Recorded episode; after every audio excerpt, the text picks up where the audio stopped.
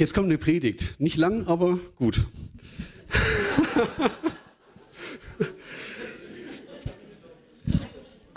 Taufgottesdienste sind, glaube ich, ein, boah, so ein, ein Privileg, so ein, so ein Höhepunkt im Gemeindeleben, wenn Menschen durch ihre Taufe bezeugen, ich möchte jetzt ein Leben führen unter der Herrschaft von Jesus. Ich habe Buße getan, Jesus hat meine Schuld vergeben, ich bin sein Kind und dass Pfingsten und Taufe wunderbar zusammengehört, das hat uns ja Gabi schon vorhin gelesen. Dieses Pfingstereignis heute geht ja auf diese, dieses Ereignis vor 2000 Jahren zurück. Jesus hatte eben den Jüngern gesagt vor der Himmelfahrt, ich gehe und wenn ich nicht gehen würde, dann würde ich, dann, wenn ich gehe, dann gebe ich euch den Tröster, den Helfer. Wenn ich nicht gehe, könnte ich ihn gar nicht zu euch senden, aber ich sende ihn.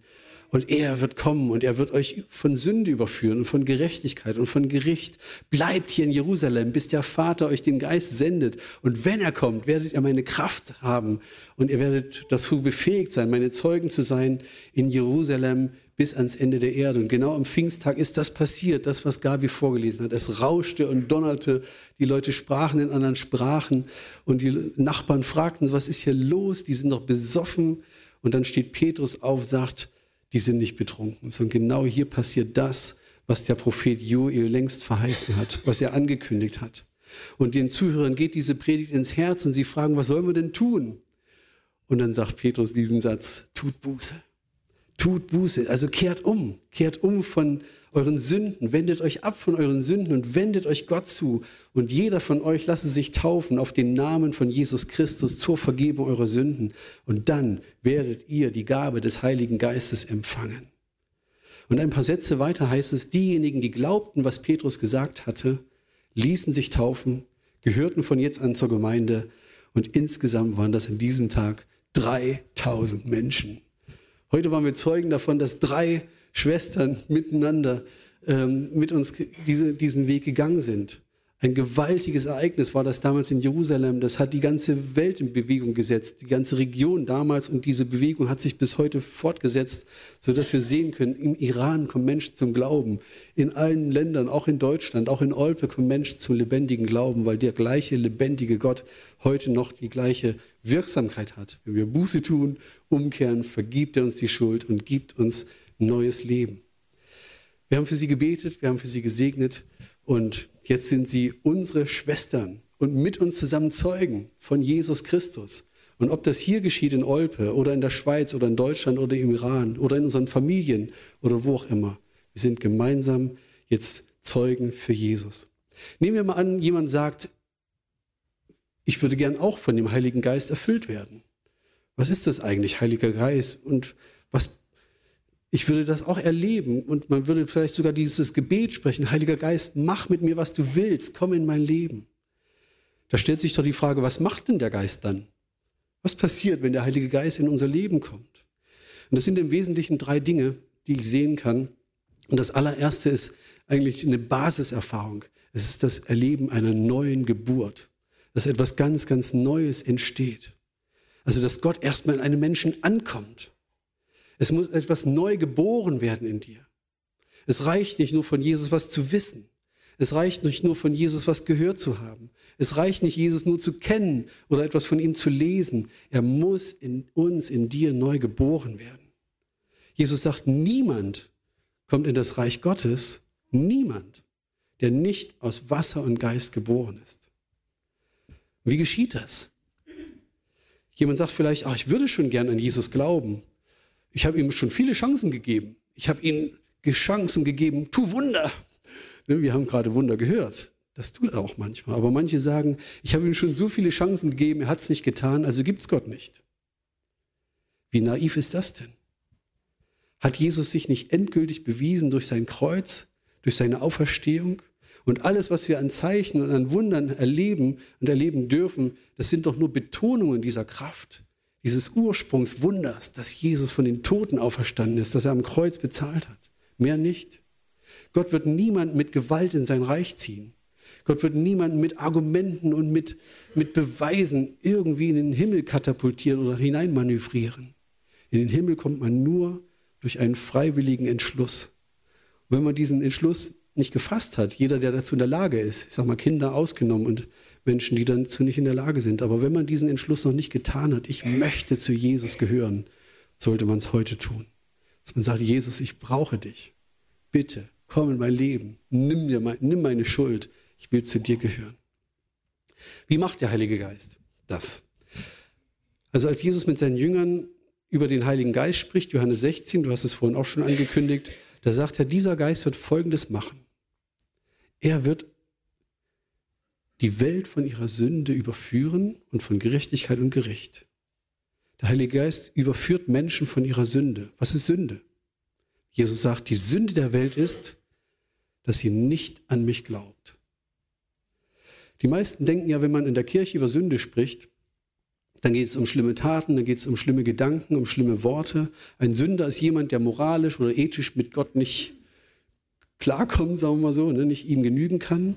Aber Jesus sagt, der Kern der Sünde ist, dass ihr den gekreuzigten und auferstandenen Herrn Jesus nicht angenommen habt, dass ihr nicht an ihn glaubt. Das ist die eigentliche Sünde. Und alle anderen folgen daraus. Und da setzt der Heilige Geist an. Er kommt in unser Leben. Und er erklärt uns das. Er zieht uns in die Nähe von Jesus. Er führt uns in die Wahrheit. Er zieht Menschen in die Nähe von Jesus. Und am Ende dieses Werbens steht irgendwann diese Erkenntnis, ich könnte alles in dieser Welt haben. Ich könnte die ganze Welt besitzen. Ich könnte der klügste und der reichste Mensch der ganzen Welt sein, auch der intelligenteste und der weiseste, der bekannteste.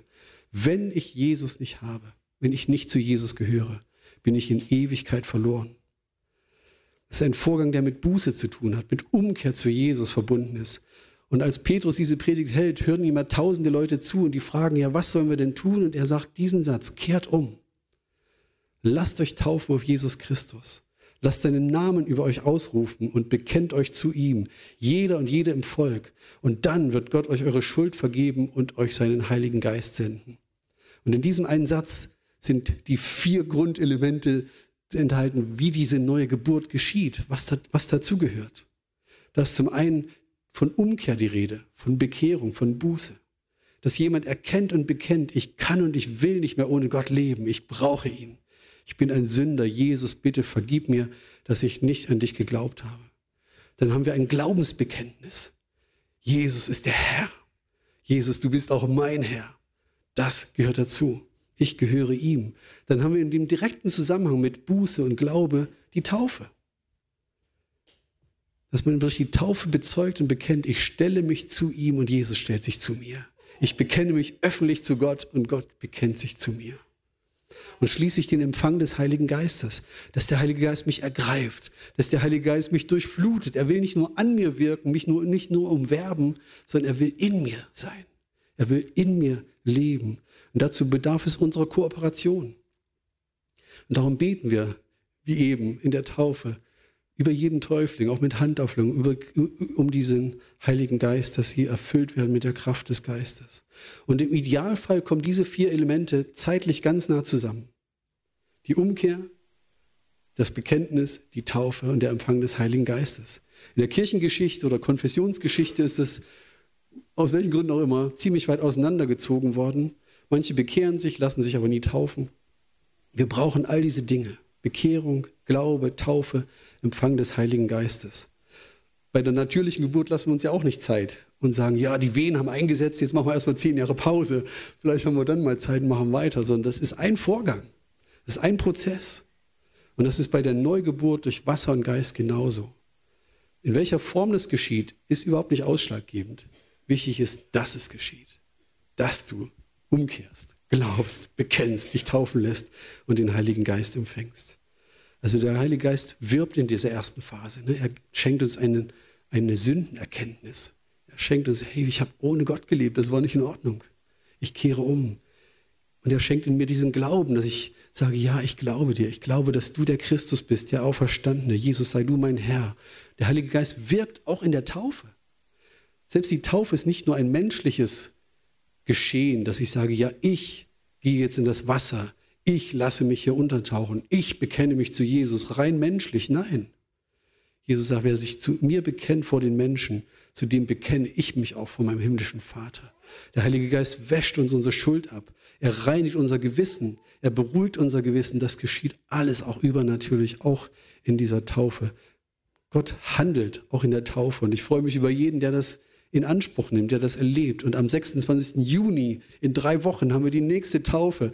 Und wer da dabei sein möchte und sagt, das möchte ich bekennen und auch erleben, meldet euch bei mir. Und wenn ihr sagt, am 26. Juni bin ich im Urlaub, dann machen wir es am 21. August. Also zwei Termine haben wir dieses Jahr noch, wo wir das festmachen können. Und mit dem Heiligen Geist empfangen wir auch die neue Identität in Christus. Ist jemand in Christus, dann ist ja eine neue Geburt, eine neue Schöpfung. Altes ist vergangen. Siehe, Neues hat angefangen. Woran erkennt man jetzt, dass man den Heiligen Geist hat? Ist das ein Gefühl oder ist das eine Begabung, irgendeine Auswirkung? Ich glaube, am klarsten beantwortet Paulus diese Frage im Römerbrief. Er sagt, wir sind doch Kinder Gottes geworden und dürfen ihn aber Vater rufen. Denn der Geist Gottes selbst bestätigt uns tief im Herzen, dass wir Gottes Kinder sind. Also das heißt, der Heilige Geist gibt uns in unserem Innersten ein Zeugnis. Die Alten haben dazu Heilsgewissheit gesagt.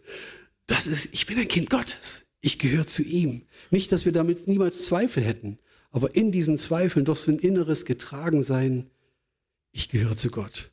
Ich bin ein Kind Gottes.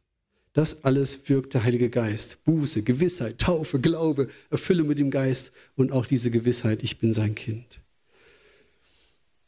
Jetzt natürlich die Frage, wenn ich diese ganzen Erfahrungen gemacht habe, wenn ich meine Sünde bekannt habe, wenn ich Buße getan habe, wenn ich mich zu Jesus bekannt habe, wenn ich an ihn glaube, wenn ich mich zu ihm bekenne, wenn ich mich taufen lasse, wenn ich den Heiligen Geist empfange, dann ist doch alles geritzt, oder? Dann müsste doch alles fertig sein. Eigentlich könnte Jesus, Jesus mich direkt in den Himmel holen. Aber so ist es nicht. Es kommen noch zwei weitere Elemente dazu. Das zweite, was der Heilige Geist wirkt, ist, er will in mir Wohnung machen. Und wenn er in mir lebt, will er etwas bewirken dadurch. Dadurch, dass er in mir lebt, das Leben im Heiligen Geist. Der Galaterbrief sagt, wenn wir jetzt durch den Heiligen Geist leben, dann sollten wir auch alle Bereiche unseres Lebens von ihm bestimmen lassen und nicht von uns selbst. Jesus wohnt in uns. Kann man sich das vorstellen? Der heilige, der heilige Gott, Jesus Christus, wohnt durch den Heiligen Geist in dir und in mir. Wahnsinn, oder? Und wenn man das weiterdenkt, damit sind auch alle Wesensarten von Jesus in uns implantiert, in uns angelegt, weil Jesus ja in uns lebt. Ist auch alles das, was Jesus ausmacht, in uns drin. Liebe, Geduld, Freundlichkeit, Zufriedenheit, Bescheidenheit, Treue, Selbstbeherrschung. All diese göttlichen Wesenszüge gehören, weil Jesus in mir lebt, jetzt zu meiner neuen Identität dazu. Sie sind vielleicht noch verborgen. Sie sind vielleicht nicht gut entwickelt. Und ich brauche den Heiligen Geist, dem ich da Raum gebe, damit sich da etwas ausbreitet, damit dieses nicht verkümmert. Als wir geboren wurden als Kinder, natürliche Geburt, da haben wir eine ganze Menge von DNA unserer Eltern mitbekommen. Die ganzen Ur äh, Voreltern auch dabei. Auf manches würden wir gern verzichten, aber die haben wir nun mal in uns. Dazu gehören auch Begabungen, nat natürliche Talente. Und wenn wir zu Jesus gehören, dann ist all das, was uns ausmacht, was wir an DNA unserer Eltern mitbekommen haben, stellen wir Jesus zur Verfügung. Das heißt Hingabe. Aber es gibt auch eine DNA des Himmels. Das ist das Wesen von Jesus, das durch diese Neugeburt auch in uns angelegt ist. Da geschieht etwas ganz Neues. Dadurch, dass Jesus in mir lebt. Vielleicht nehmen dich die Leute noch nicht als so geduldig wahr und so liebevoll und so sanftmütig. Aber du kannst sagen, ich bin es. Ich bin geduldig, weil Jesus in mir lebt. Weil Jesus in mir lebt, bin ich liebevoll, bin ich freundlich, bin ich selbstbeherrscht. Weil Jesus mit seinem Wesen in mir ist. Das ist das Entscheidende. Und das macht etwas mit meinem Selbstwert. Ich definiere mich nicht mehr darüber, wer ich beruflich bin. Ich definiere mich nicht mehr darüber, dass ich Mann bin oder dass ich Frau bin oder ob ich verheiratet bin oder ledig oder geschieden. Das trägt nicht durch. Was mich durchträgt, ist, dass ich ein geliebtes Kind Gottes bin und dass Jesus in mir lebt, dass Gott in mir Wohnung gemacht hat. Das ist das Entscheidende, das ist der Wert meines Lebens. Und wenn jemand auf dir herumtrampelt und sagt, du bist nichts und du hast nichts und du kannst nichts, dann kannst du sagen, trampel ruhig weiter. Ich weiß ja, ich bin. Ich bin ein geliebtes Kind Gottes. Er lebt in mir. Das ist unabhängig von meiner Herkunft, von meinem Wissen, von einer natürlichen Identität in mir angelegt. Und dieser Christus in mir, der kann loslassen der kann vergeben. Der hält nicht krampfhaft fest an Besitz oder an Menschen. Er führt in die Freiheit. Er befähigt mich zum Dienen. Der Heilige Geist kommt in mich. Der Geist Gottes gießt diese Liebe in unser Herz hinein, dass sie überfließt. Und Menschen, die in meiner Umgebung sind, bekommen auf etwa etwas mit. Sie kommen in diesen Einflussbereich der Liebe Gottes und des Heiligen Geistes, weil da etwas aus mir herausfließt, was Gott in mich hineingegossen hat. Das prägt und verändert mich. Die Bibel nennt das Heiligung. Das zieht sich durch unser ganzes Leben, bis wir Jesus immer ähnlicher werden. Und das dritte tippe ich nur ganz kurz an. Er will uns nicht nur, dass wir eine neue Geburt haben. Er will nicht nur sein Wesen in uns zum Ausdruck bringen, sondern möchte auch, dass wir in seiner Kraft dienen. Er begabt uns mit diesen übernatürlichen Gaben des Heiligen Geistes, der Geist Gottes lebt in uns und er will durch uns leben. Und diese Gaben des Geistes, die er in uns hineingelegt hat, die im ersten Korintherbrief beschrieben sind, die sollen wirksam werden. Es gibt verschiedene geistliche Gaben, aber es ist ein und derselbe Heilige Geist, der sie zuteilt. Jedem von uns wird mindestens eine geistliche Gabe zum Nutzen der ganzen Gemeinde gegeben. Und da sind die verschiedenen Sprachbegabungen, Prophetie, Lehre, Unterrichten, Offenbarung, Wort der Weisheit, Wort der Erkenntnis, Unterscheidung der Geister, aber auch die Dienstgaben, Barmherzigkeit, Nächstenliebe, Diakonie, auch das Sprachengebet. All diese Dinge gibt es heute noch und sie sind alle in uns angelegt. Auch deshalb, weil Jesus in uns lebt, weil in Jesus ist ja alles. Und wenn Jesus in dir lebt, muss das ja irgendwo in dir drin sein. Und der Heilige Geist sagt, er weckt diese Dinge, wie er sie braucht. Und dann setzen wir sie ein und wir dienen einander mit diesen Gaben.